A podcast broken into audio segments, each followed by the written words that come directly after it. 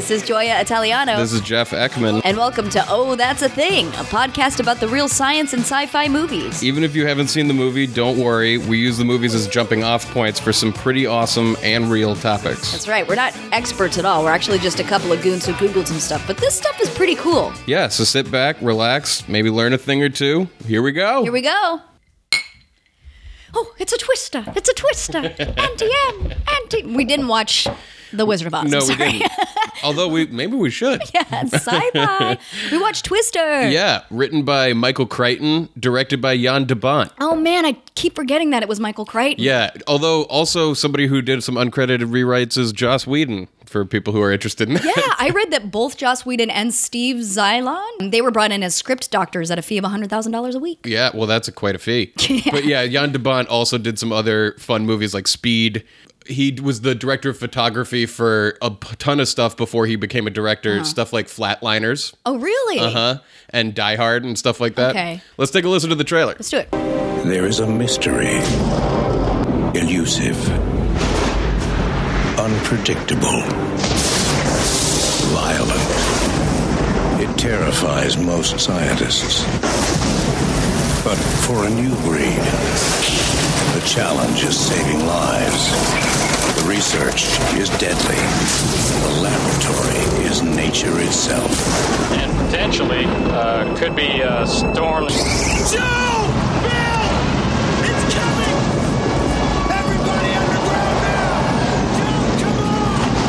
So there's a lot of crashing and banging and booming in that trailer. Yes, but that's because is. the, the tornadoes The tornadoes were making the booming sounds. Yeah. they were picking Now- up shit.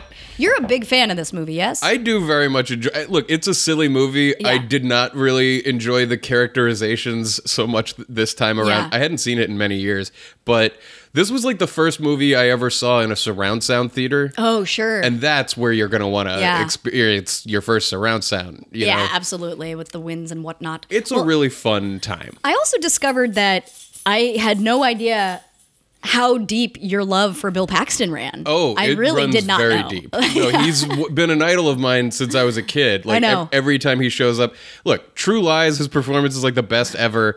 Uh, We don't need to get too big on Bill Paxton, but damn, I was very, very sad Well- to hear that he passed away last year. Right, totally. I, which I totally forgot. I was Yeah. like, no, he's just a household name. He's I around. know, I know. The original choice for his character, Bill Harding, was Tom Hanks, Oh, I could see that. which could totally work. Hanks I love it. t- could have been good in that. I, I like Bill Paxton in this. And also, Laura Dern was considered for the role of Joe Harding. And crazily enough, Helen Hunt previously auditioned for the role of Dr. Ellie Sattler in Jurassic Park.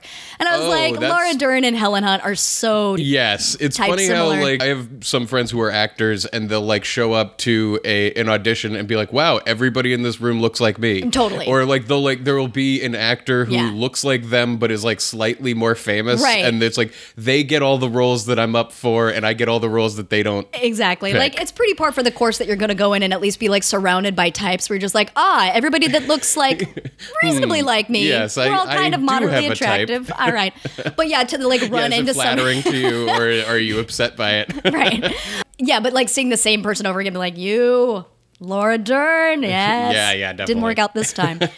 Did you know that "It sucks" was originally going to be used as one of the taglines? I mean, the, the good thing they didn't cuz that's too easy. It's too easy and Too easy dumb, and dumb, dumb. dumb, Like you need the one character, the one like Philip Seymour Hoffman guy that's just like, "Welcome to the suck zone." Yeah, I love Phillies.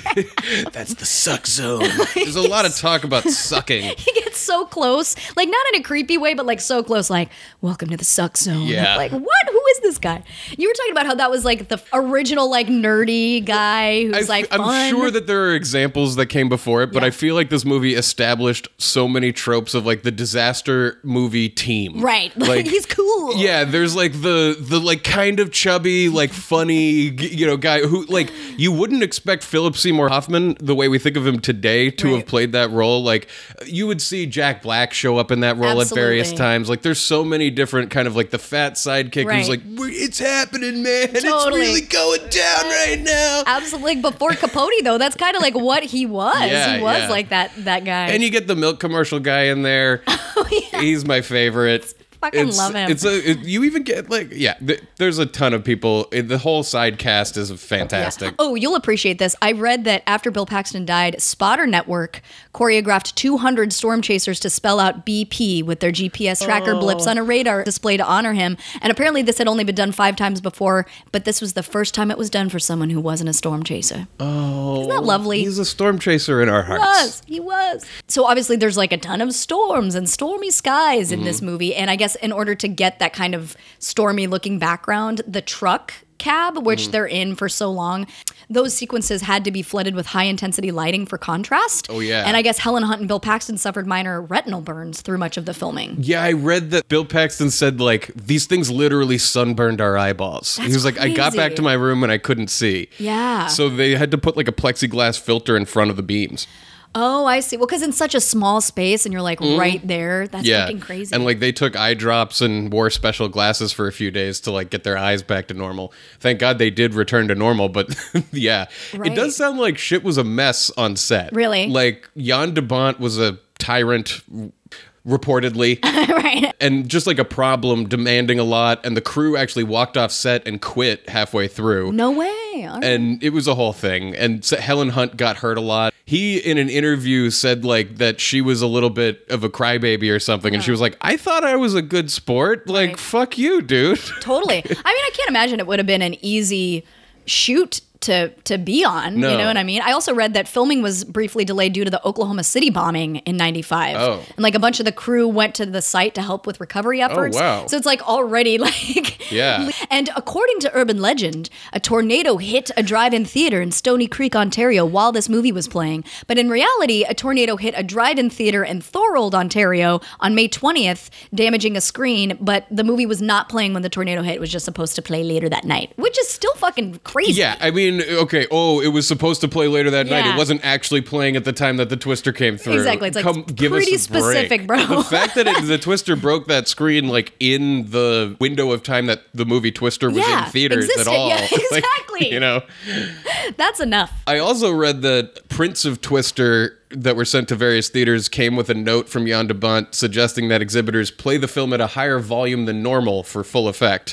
Which, in my surround sound wow. theater, I'm pretty sure that they were doing. Because Right. Uh-huh. I actually remember we were in the theater next to the one playing Twister, and you could feel the tornadoes vibrations, at yeah. various times in, the, in the yeah. other movie we were watching. Well, and I can appreciate that effect because it's like trying to explain that the primary like fear and the terror of a tornado mm-hmm. is that sound. I mean. Right. not just everything being hurtling around Right. and you know the shrapnel, shrapnel, the like debris and whatnot, but it's like that mm-hmm. sound has got to be fucking deafening. This was the first movie released on DVD and the last released on HD DVD. like what a lovely time frame. That's It's the first and the last of the Yeah. DVDs. Oh my god. Well, I we watched it on Blu-ray, the thing that beat HD DVD. Right. Yeah. So yeah. fuck I- you, Twister. The last. They apparently slowed down a camel's moan, and that was used as the sound of the tornado. Oh, really? Yeah. Um, Although it's like they had to have had just a, like it's the crashing and the whatnot, Right, which is so much of the sound of this movie. But yeah, like I don't know what a camel sounds like. Because like they usually, I know like traditionally they would use sounds of predators for Yeah. the sounds of scary things, and like Yeah, like the, in Predator, they combine a bunch of predator sounds. Exactly. Yeah, we've talked about this before, and Yeah. like the fact that it's just a camel slowed down. and then and of course that like iconic scene where the cow's getting flown around apparently was originally a CGI zebra from Jumanji. That's just like a random tidbit, but I guess Wait, they like what? they like took one of the zebras, the Oh, CGI like the- zebras from Jumanji, the- and they the- just reworked it. the asset from Jumanji. Yeah, yeah. They didn't create their own cow. It's like Right. takes the. So Well, there's a shot in Jumanji where a zebra takes like the exact same route through the air. Well, because it's been so long since I've seen it, but I think at the end when all of the animals are put back, they all get swirled up and sucked back into the game. and they're just like reuse that, make Yeah. the zebra look like a cow. They're like, we got it. The budget for the sound system here is enough. Oh, that's Oh amazing. man. So let's talk about how tornadoes form. Let's do it.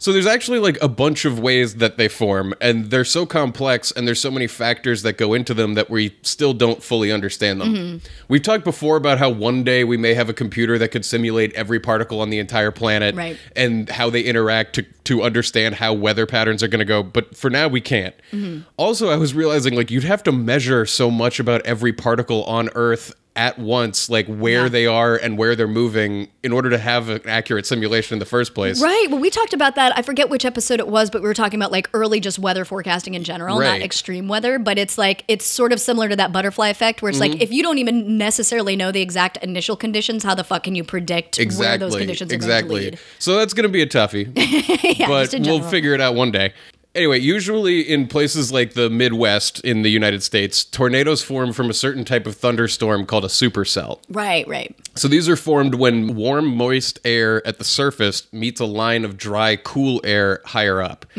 the basic spinning shape initially comes from wind at different speeds from different directions colliding in the air and it actually creates a horizontal rolling tube of air near the surface Horizontal. ah. then warmer, moist air from below causes updrafts, which can lift the horizontal tube up to be vertical. Uh-huh. When that happens, it causes like a whole bunch of unstable air to start spinning vertically, and the rotating upward moving mass is called a mesocyclone, mm-hmm. and a thunderstorm with a mesocyclone is called a supercell. Gotcha. So basically, this like horizontal tube gets turned upright and mixes with a huge thunderstorm and you get a giant rotating structure. Mm-hmm. I read that for a vortex to be classified as a tornado, the rotating column of air has to be both in contact with the clouds and the ground. Right, Yeah, right. which is interesting. So that's the question of like these are the conditions of where a tornado would come from. Right. Like what actually causes an actual tornado to form, we still don't really know.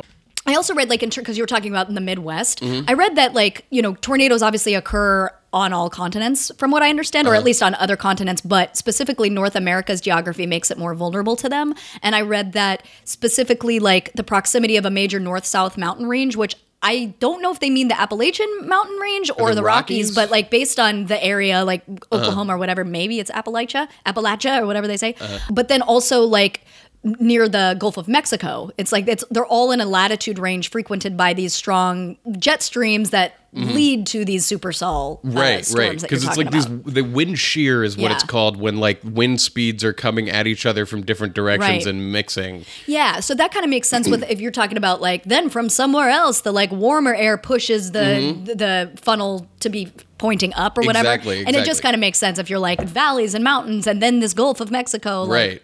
I know there's also another element where like I believe that they're more commonly occurring in the center of large continents because weather systems work differently when there's no ocean nearby to Okay. Mm-hmm. like dampen stuff. It- I don't really understand that. I should look more into that, That's but like I've heard that, that Right. that's a thing. But yeah, with these actual tornadoes, they're like these spinning offshoots from the supercell, which actually reach the ground. And we think that downdrafts in thunderstorms may be a part of the story. Like they like kind of punch a bit of the spinning cycle downward, which then creates a funnel. And once it touches the ground, the tornado can then pick up air, water, dirt, and debris that can then make it larger and larger until it's Right. like as big as like a mile wide or more. fucking crazy. Yeah, like in the movie, there's so much rain and lightning and whatnot, Mm-hmm. and like rain, wind, lightning, and hail or whatever can accompany tornadoes, but it's not necessary like as a in terms of being a predictor for a to- tornado forming. Right, exactly. And that's the thing where it's like because of what we know about when they form is just like from these supercells sometimes Right. and we know like a couple of other conditions that's why we issue things like tornado watch or tornado warning Mm-hmm. because when the conditions are right it's possible but you also don't want to freak everybody out every time there's just a normal thunderstorm Right, totally. And I'll, I'm I'm going to get to tornado warning systems and how they developed in a little bit, but yeah, certainly like what we have now to be able to have these kind of play by play, you know. Informational sessions of what's going on, so that it's not just like, well, it's here. Hopefully, you have you have shelter. That's Yeah, exactly. Have you ever been to Tornado Alley? I have That- not. That region in the U.S. that's like where tornadoes are the most frequent. Well, I uh, certainly not when any tornadoes were Yeah. around like i think i've like touched down Yeah, yeah. maybe going through on a layover or something I'm just curious because it's like apparently in an average year, about 1,200 tornadoes are reported across the U.S., Wow. which result in 80 deaths and more than 1,500 injuries. So I only ask because it's like I've never lived in a part of the world that was tornado country, but I'm Mm-hmm. just like, what's that? li- I mean, for that to be so fundamentally a part of like How, where you're how at. How many people do hurricanes kill? Like, That's a good question. I don't know. well, like 2017 was the 17th deadliest hurricane season since 1900, Mm-hmm. and it killed 103 people that year. Wow. How many people did you say die from? About 80 people die About every year from. and more than 1500 injuries but you know I, I also wonder if it has to do with like the duration of the storms too Right. because a tornado can last from a few seconds to more than an hour but on average they last about 10 minutes where like Uh-huh. you think of some of these storms that are like days and days and days of shit Right. and then also that it's like a lot of the the, you know what we experienced in this country it's a lot of the aftermath that really causes the destruction like Right. katrina was like the loss of life really came after Right, you know? and like with Hurricane Harvey, or w- when Houston Mm-hmm. was hit, it was like the floods that came afterward and the days afterward. The- Exactly. The, issues with groundwater and like, yeah, there's a lot of infrastructure problems that getting it back up and running after one comes through is really hard. yeah So there's also a phenomenon that's known as twin tornadoes. oh yeah You hear like Paxton, dual cyclones kind of Yeah, well, you hear Bill Paxton say in the movie, "We got sisters." Oh yeah. Bless his So heart. this is like even less understood than normal tornadoes, except to say that we know that there are multiple vortices within the larger vortices. Mm-hmm. So like there's vortices within vortices within vortices, and sometimes you can they can split apart, rotate around each other, and then remerge in Right. back into one. And there's a couple of photographs of twin tornadoes, and I we'll post them to the Instagram because holy shit, Mm-hmm. Yeah. they are insane to see. They're, I mean, they're kind of beautiful though. They are. know? Well, the, what's cool is you, you can also see in the photograph that they're both a part of a larger tornado structure. Right. Like they both kind of are forming from the larger what single cloud Right. thing. I mean, and that's why I appreciated the distinction that it's like for a vortex to actually be a because when we say vortex, it's just like a rotating column of air. Right, right, but for does to it be actually touch? Mm-hmm. Right. It's like it's got to touch ground and the the heavens above. Well, that's another element where, like, as far as tracking them from satellites, you can see where the center of the wind circulation is, but that's a perspective from a mile up in the air. And Okay. you can't really tell, like, the ground below it might be mountainous or hilly, Mm-hmm. or the tornado is twisted a bit from the cloud to the ground, but they can usually place a tornado within a five mile area. Like Right, okay. when it's active and they're looking at it through the satellites, they can be like, it's in Right. this region. So you might have some twisted sisters, but you can at least exactly. pinpoint where they are. There you go. All right. One thing I read was that the sky often looks greenish before a tornado, Mm-hmm. and that's actually because when a thunderstorm shows up in the late afternoon, sunlight traveling in a straight line from the sun is first filtered of blue wavelengths when it goes through the atmosphere. Oh, man. And then it's filtered of red wavelengths when it goes through the thunderstorm, and then only the green part of the spectrum is actually able to get all the way through to your eye. Wow. Oh man, and all the stuff that we've talked about in terms of the, the color spectrum and shit that we can see and can't see. Yeah. And, Yeah, exactly. Oh man, that's nuts. And then I also read that the risk of being killed by a tornado in the United States is one in five million. Hmm. Which I think is a funny measurement just because I imagine that there are parts of the United States where your risk is more like one in billions. Right, And other like- parts of the United States where it's much higher than that. Totally. Well, I mean, and well, first of all, that's fascinating with regard to you know how far we've come in terms of the the warning Mm-hmm. systems, but also, yeah, it's like we're in LA. I don't think we mm-hmm. have the same chance of being hit by a tornado as somebody in Oklahoma. No, I don't think we have a one in five million chance. Yeah, earthquakes, on the other hand. No, that's a whole different story. that we have terrifies, a, us to our core. higher. Very scary. So, you know, these storm chasers in this movie are trying to warn people about tornadoes. Yeah, so yeah. I wanted to look into how we actually do that. It's like all what, about reducing that warning time, baby. Yeah, exactly. Or increasing the warning time. yeah, it's Re- you get what I'm saying. there's there's going to be fucking property damage, guys, but it's clearly about saving lives and Right. like getting people out of there. But like you know, in these days, the National Oceanic Atmospheric Administration or NOAA, their National Weather Service warns about severe weather. A lot of these technologies are reasonably new in Yeah. terms of letting people know. So let's blast all the way back to July 1643 when the first possible tornado report in the US occurred in Lynn, Newbury, and Hampton, Massachusetts. They were apparently recorded by Massachusetts governor and weather enthusiast John Oh. Winthrop. Hey. He's really into weather. But he apparently observed a sudden gust that whipped up dust, lifted his meeting house, and then killed a nearby observer with a fallen tree. So he reported that. But then. If you see that, I would be into weather. Like if you see something like that, I'd be like, we should know about this. Yeah, like, huh, that's my house. Over there now. Yeah. Now, jumping ahead a couple hundred years, then in 1882, U.S. Army Signal Corps Sergeant John P. Finley was placed in charge of the investigation of tornadoes and the development of forecasting methods. And so during a tornado outbreak on February 19, 1884, Finley established 15 rules for early tornado forecasting and then published them in 1888. Unfortunately, the tornado prediction program encountered a huge roadblock because the word tornado was banned from official forecasts by the U.S. Army Signal Corps. What? Yeah, this What- was banned? The word was banned. the banned. word was banned because Why? because there were enough limitations in terms of understanding them, Uh-huh. understanding how they form, and they were concerned over causing mass panic among the general public. So they were just like, I know, out of sight, out of mind. We know just- nothing about this. Don't talk about it. I know. Don't I- talk about them because we don't know anything. Right. I wish that was a thing that people didn't do anymore. To Right, be like, yeah, oh. there's a problem, an existential crisis that we're not sure how to fix. Let's, Let's, just pretend not- it doesn't exist. Yeah. So What could we be referencing? I know exactly. Take your pick. There's so much. but anyway, so this this tornado word ban was continued for four decades into the early 20th century. So during that time, when it was still banned, one of the biggest and longest tracking tornadoes occurred. This was known as the tri-state tornado. It touched down in 1925 and it tracked for 219 miles across southern Illinois into southwest Indiana, killing 695 people and injuring 2,000. Holy shit. Even after this, the word tornado continued to be ill advised, which deterred tornado research. So what do they call it? I don't know. Like I'm spinny winny? right, winds? exactly. Like, is this another one of these like, well, it's God's work out there, or like, was it just not acknowledging a tornado, like people must have been like, but there are these weird Right. spinny things. I know.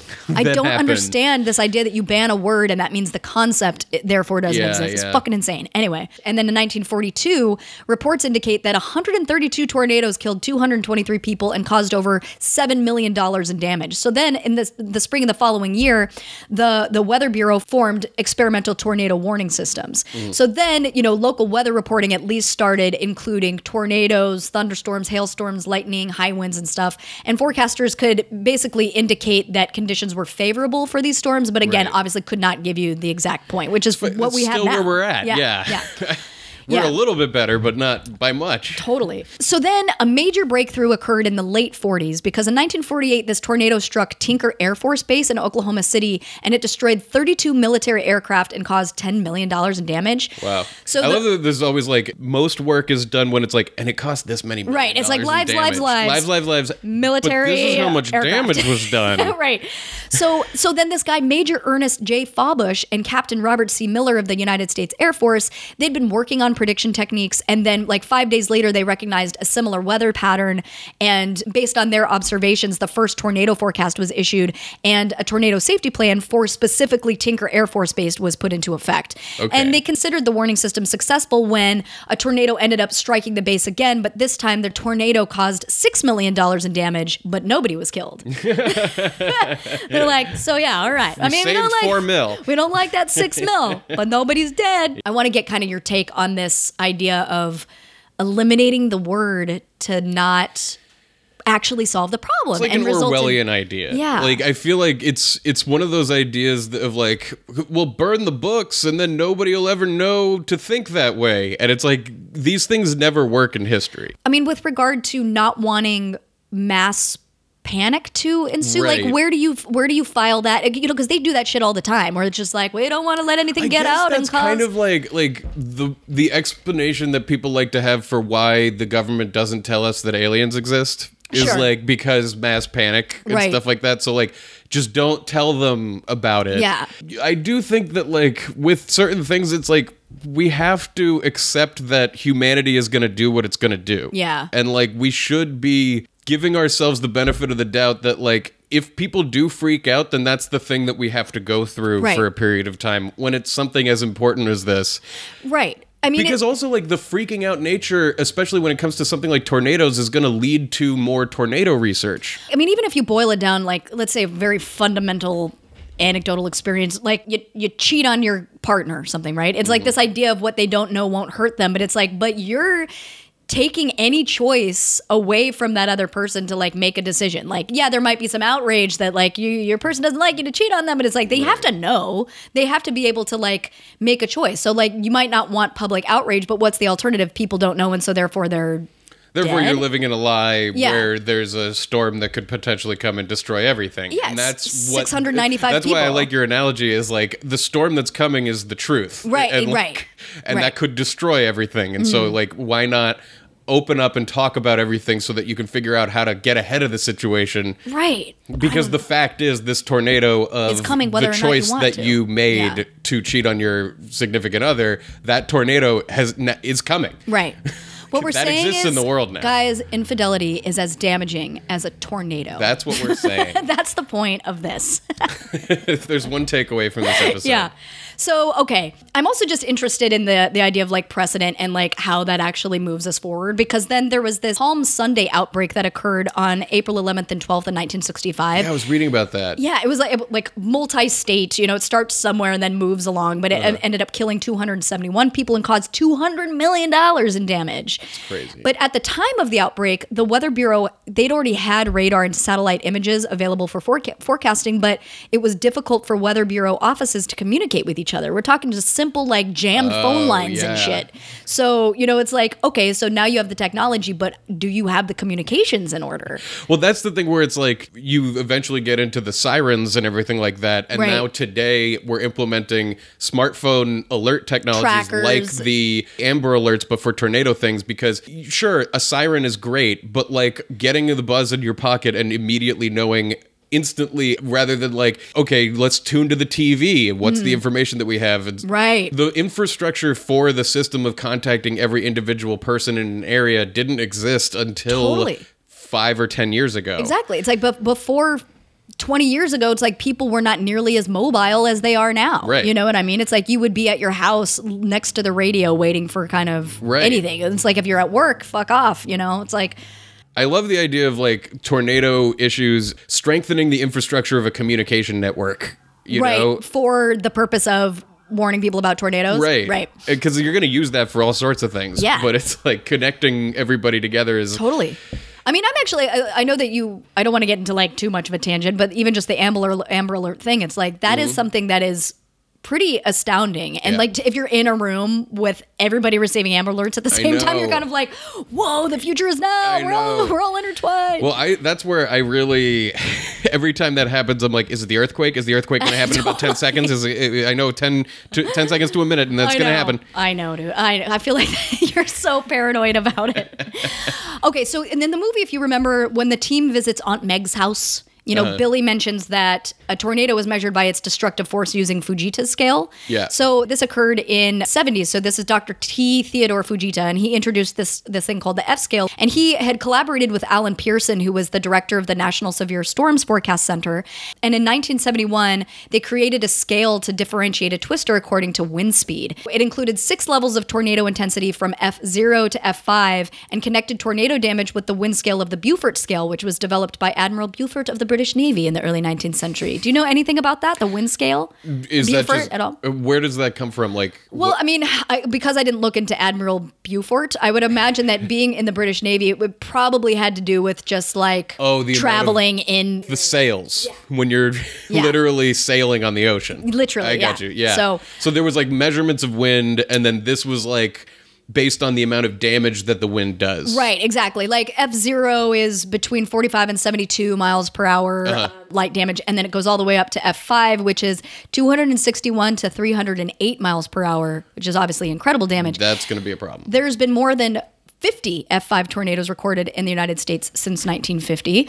And like even in the movie, like the last crazy twister was deemed an F5 yet, of course, you know, it like hits the barn and doesn't level it. I thought that they were saying that because like the path of the tornado came next to it. Oh, and sure. like and that it's like crazy how much a tornado is like contained in a way to within its funnel. But yeah, like which I'm sure there's got to be truth there, but There's like no way that it would hold- Right, this movie is just like right with so many of these because then Yeah, they end yeah. up fucking like, you know, they're holding onto that pipe. There's no somehow Right. every bit of debris is just like going past them. Well, There's- there's the fact that yeah, they're not hit by any of that, and they do have this line where it's like these pipes go 30 feet into the ground, so they should be able to hold on to it. But like, the, all they do is like they put like a belt around themselves, and the idea that this wind speed wouldn't rip their bodies through the belt Absolutely. like they're not. You know what I mean? Right. Well, I mean, and not to mention the fact that it's like F5 tornadoes can hurl entire wood structures, and like these Right, things right. going that fast can like shred human skin. I saw something about there's like corn husks that can penetrate car radiators Yeah. because they were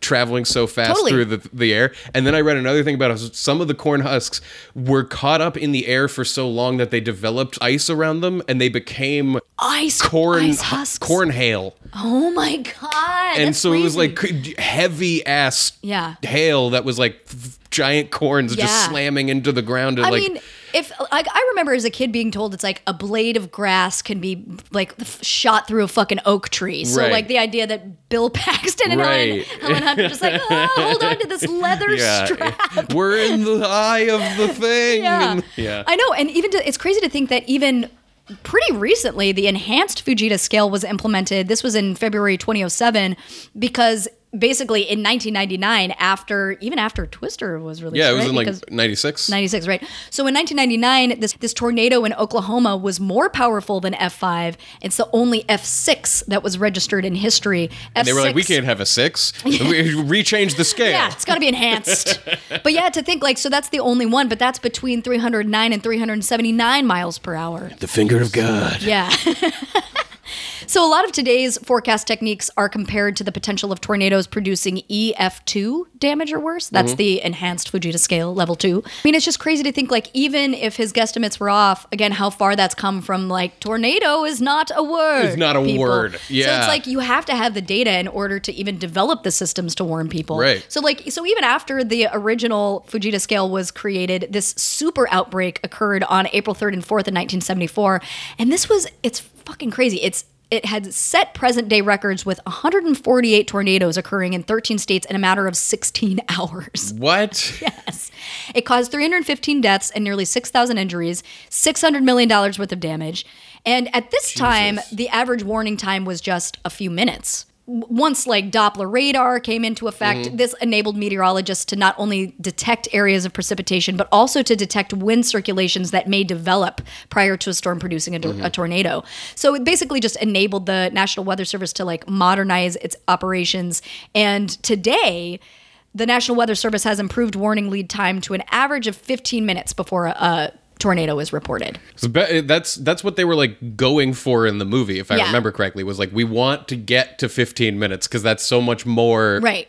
than three. Like the, Right. it just is the difference between allowing you to get to shelter or not. It's the difference between life and death, right? Yeah, you know, and yeah. then you couple that with a lot of the kind of play by play, like, this is what's going on, guys. Mm-hmm. Here's what's good, you know, before you have the like, okay, it's go time. This is a tornado, right? Yeah. Let's even just compare that first tri state tornado that I was talking about from Mm-hmm. 1925, 700 people killed, to that one in 1999 where only 44 people were killed. Oh, So, you know, it's like even though it caused a billion dollars in damage, Right, it's right. like that's the fact that we were able to save people through it. Yeah, Exactly. That's that's like the biggest thing. And I guess like since that big super outbreak in 1999, there was another EF5 tornado that destroyed the town of Greensburg in Kansas, and that was in 2007 and they had a 39 minute warning lead time Mm. and extra tornado emergency messages leading up to that point. I just remembered something else that I read about the Fujita scale, which was part of the impetus of why they wanted to measure these things at all and figure out what the damage was, is to start building structures that can withstand certain EF levels of tornado. Really? I didn't even know that was possible. Yeah, so it's like, well, you know, you do it as best you can. If you're in an area that is prone to tornadoes, you can try to build a more solid structure Right. that can at least withstand an EF3. Right. You know, or something like that. Like, you, there's a degree to which you can't.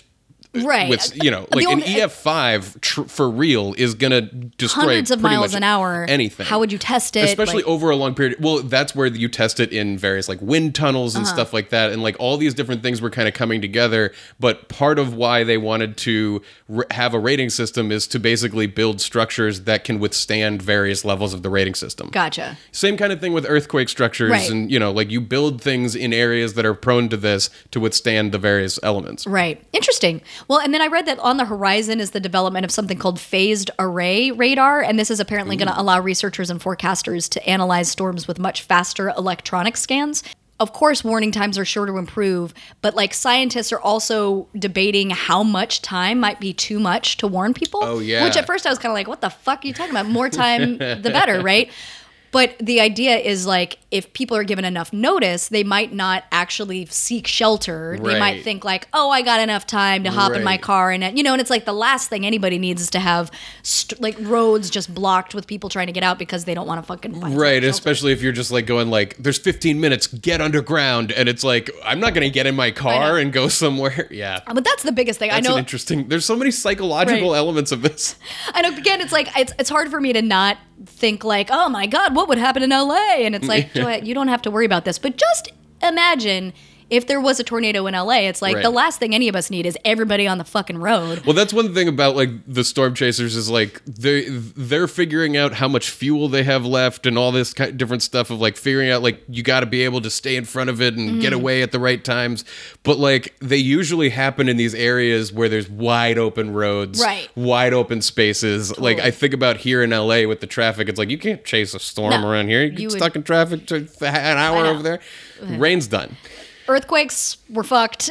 Yeah, back to that. exactly, exactly. But do you, what do you think about that? This idea of giving people too much time. Do you think that that's irresponsible or I think it's appropriate to give a certain type of warning at a certain time. Mm-hmm. And that when it's like it's happening in 15 minutes, get underground, Mm-hmm. give that warning then. Yeah, how I guess it's just all in how you try to express the information to Right. the people. I mean, I guess it's also like we have to wait until that technology really is there that you can determine because, like we've Right. discovered, it's like they only know for sure within that kind of 15 minute window. Yeah, and it's the kind of thing of like, I guess we'll find out Right. what's effective. And if we wind up doing studies where it's like these people wound up dying because they got the message too early, then we can make adjustments. Mm. Right, right. But But, it's like the last thing, but you also don't need any fucking false alarms. If you remember Right. that most recent thing in Hawaii where it's like, if people are like, this is it, this is happening, Oh, Well, that was, it was like a false alarm. Somebody hit the wrong button. Right. Like that's not, like there's also false alarms of like this storm could become a tornado and it won't, but Yeah. like it very likely was gonna. I mean, I only use that example to tell you like the pandemonium that ensues. Like, if people are really thinking like these are my last moments or else I'm gonna die. That is one of the most terrifying stories. Like the images Yeah. that came out of that, like that's the kind of mistake that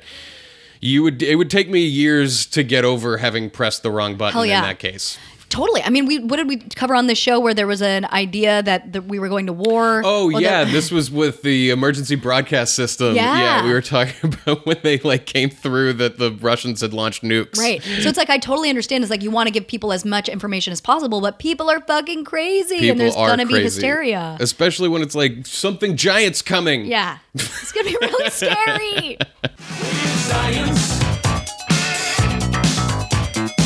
So in the movie, they have this new system, or at least new in the 90s, that's like a big barrel full of little sensors that they want to put in the path of a tornado. Have the tornado suck all the sensors up into the funnel, and then let us learn shit about how the tornadoes Right. work. And they call the system Dorothy, Mm-hmm. and that's based on a real life system that was being tested in the '80s called Toto. Everybody's the cleverest person. They in the are. world. They are. Toto stands for Totable Tornado Observatory. okay. All like right. totable like a tote bag. sure. No, no, I got that, but then I was like, Toto. Okay. All right. I Yeah, like it- figured it's out. it's the first toe is like for totable, Totable. and then the and Right. then tornado observatory. right. Gotcha. So it looks very similar to Dorothy, but instead of being a barrel full of little sensors that would fly, it's just a big heavy sensor itself that they hoped would measure a tornado that passed over it. Mm-hmm. So it had an- anemometers, pressure sensors, and humidity sensors, and to deploy it, two people had to unstrap its cables and roll it out of the back of a customized pickup truck in within 30 seconds. So like what they're depicting in the movie where they're like try to drive it up and then like get it off the truck mm-hmm. is very true to what this system was like. Mm-hmm. And then they had to like put it in a spot where it was facing in a certain direction so that like it would have definitive compass readings and then anchor it down in a spot like where the terrain was right and then get the fuck out of there. Whoa. And and it was just like incredibly difficult to do. Not to mention the fact that it's this huge steel tube Yeah. that is attracting lightning strikes by moving it around in a thunderstorm. oh Oh, sure. So they wound up not using them in the long run because they were just so insanely hard to deploy and unsafe. Right. But in the movie, like, it doesn't seem like anybody's really tried that idea that's in the movie of like, get a million sensors up in them. How and how was I forget there was like some epiphany of how that was an idea. I'll tell you what it is. Eureka! They because the whole time they're like at the grandma's house or Yeah. whatever, and Oh, she's Aunt got Meg. these wind. Yeah, Aunt Meg. She's got these wind chimes that are going, and he looks up at the wind chimes and has like this sudden epiphany, and he's like, "Let's cut up a bunch of Pepsi cans." And attach them to each of the sensors, Right. and that gives them like an aerodynamic heaviness Right. that allowed them all to fly up into the funnel. That's eh. that's what I was referring to. I was Yeah, like, there's exactly. something real contrived about it. Yeah. Separate from Toto, though, there's this ongoing overall project called Vortex, which stands for the Verification of the Origins of Rotation in Tornadoes experiment. oh God. You're like also vortexes. they work they work real hard for these. but that's a kind of umbrella for all sorts of tornado research done by the NSSL, which is the National Severe Storms Laboratory. Mm-hmm. And I know that like there have been a couple of these vortex projects over the years. Did you looked a little bit into vortex Yeah, too? I just saw because like in 2009 and 2010, apparently more than 100 scientists participated in Vortex 2, which, Mm-hmm. like you were saying, set out to track tornadoes as they formed and just trying to answer the basic questions like in this movie Twister. I guess that's what's so remarkable is like we still don't fucking still know how they know. work. Yeah. Yeah, these scientists are the focus of a new IMAX movie called Tornado Alley, which I'm like, I want to I would see that. There's a, a bunch of Nova documentaries about tornadoes too that I recommend checking out if you can subscribe to your local PBS. Support your local stations. Another system that they mentioned in the movie is the GOES satellite, mm-hmm. which is a real project, and GOES stands for Geostationary Operational Environmental Satellite. Mm-hmm. We've talked before about geostationary orbit, which is the also known as the Clarke orbit, mm-hmm. named after Arthur C. Clarke, who thought it would be a good place for satellites like these they orbit at the same rate that Earth rotates, so they're constantly watching one area of the Earth. And this project has its roots go all the way back to the mid 60s when we were first going into space. And imagine how amazing it must have been to suddenly be able to see the whole picture of weather systems from that perspective. Right. Suddenly, like all it is is looking from down here and being like, those clouds are coming. Right. And then all of a sudden you're like seeing this entire perspective of like, oh my God, all yeah. the puzzle pieces fly together.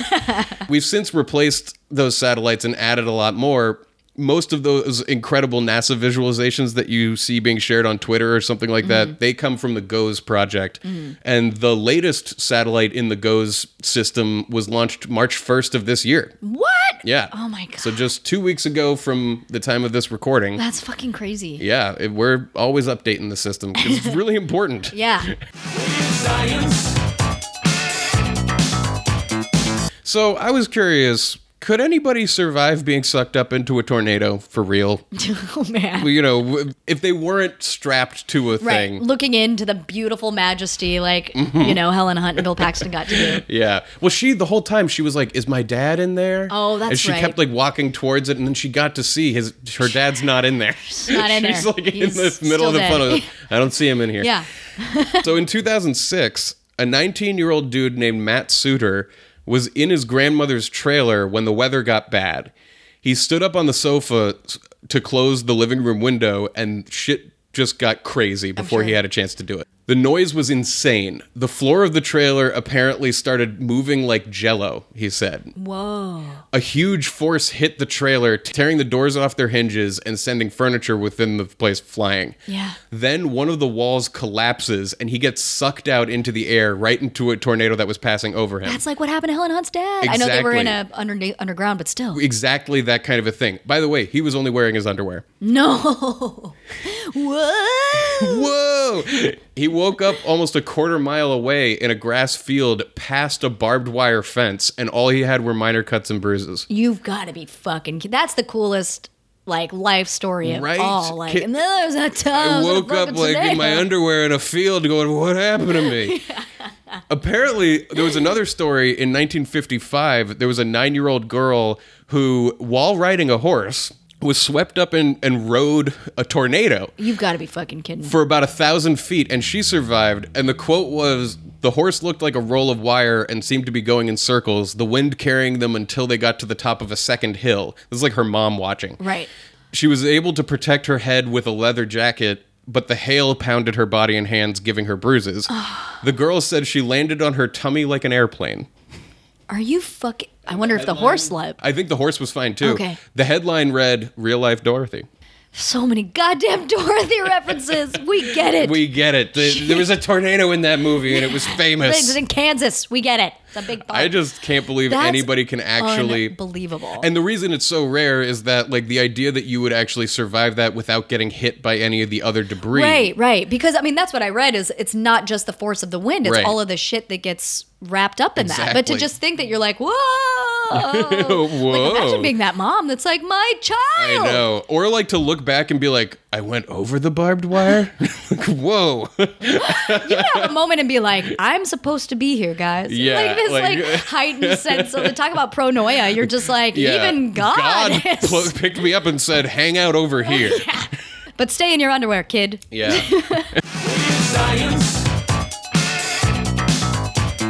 Did you have any favorite lines? I had a favorite line. Well, besides, of course, Zuck The Zone. suck zone, Suck yeah. Zone. He's got a lot of high tech gadgets, but he's got no instincts. Yeah, that is a classic. And that's, of course, in regard to who's the guy that's such a It's fuckface? Cary It's Elwes. Cary Elwes, Yeah. Sarah Lawrence alum. oh, yeah. I kind forgot of about looks that. like Bill Paxton. I wonder if they were like, eh, he's a little bit I wonder, you know, like if they were both up for it. right, exactly. And Bill Paxton Like- could have easily been the bad guy in this movie. That's true. He totally could have been. But Yeah. But yeah, just- he's like the rival his- storm chaser. Yeah, speaks to to Bill Paxton's range, guys. It does. Anyway, but yeah, so I mean, Bill Paxton is referring to Cary Elwes, who's like you know throwing his fucking ego around, Mm-hmm. and he just doesn't have the tornado chase spirit. No. You know, you gotta love Philip Seymour Hoffman, pretty much every line that he says, but especially they're talking about all these different tornadoes types, like the F1 and the F2s are Oh, like yeah. this, and F3s are like this. Oh and they're all like excited and they're talking about the different types. And then like Bill Paxton's girlfriend who knows who doesn't even know what weather oh is. Oh is. my god, we didn't even discuss. Let's touch back on the sham of that relationship in a second. But what? But so she's like, What's an F5? And there's a hush that comes over the table. oh and they're like, it's the finger of God. and it's like, what are you like? Like all these people, Right. like, well, of course, what was gonna be asked next is what's an F five, and they're like, we don't talk about F fives. F fives killed Helen Hunt's dad. Yeah, totally. right. know. I, I remember that. Everything. I was like, absolutely. I like, someone took off their hat. You know. Like, I just oh, love the man. idea that it's like we can talk about tornadoes that killed her dad all day, but the F five Yeah, that's like the one say, that you was like the guy that did it. His like name that was is the murderer. F5. Oh yeah, and briefly, since you brought that chick up, like, didn't she? She got a Razzie. Yeah, she got a Razzie, which I mean, the character it doesn't make any sense. Yeah. Like, why would she and Bill Paxton have gotten together? I forget how her- many lies has he told her? I forget her character name slash her real life name. I just know her as the chick from fucking The Lost Boys. yeah, man, it was absolutely just like, oh, I, what was she? She's a therapist. and she- Jami Gertz, and her character's name was Dr. Melissa Reeves, and yeah, she's like a therapist for people who are trying to conceive and are having trouble. Right. And then she's talking to Bill Paxton and is his therapist, I guess. And like he had talked about being a storm chaser all this time. And then we finally discovered that the reason she didn't know he was a storm chaser is because she's like, I always thought you were speaking in metaphor. Yeah, like Like, have you guys gone on a they date? They show up. Like- yeah, it's it's like they know absolutely nothing about Right. each other. Yeah, it's almost like they want to set it up like Bill Paxton and she shouldn't be together, but he should be with the girl that they finish each other's fucking sentences. I know, and like, and and it's kind of this ridiculous thing where like she realizes that halfway through the movie and goes like, "I'm gonna take off in this relationship because Yeah. clearly we're not right." Yeah, they're like, great. I'm really glad that we It's like of been guy." watching this movie too, yeah.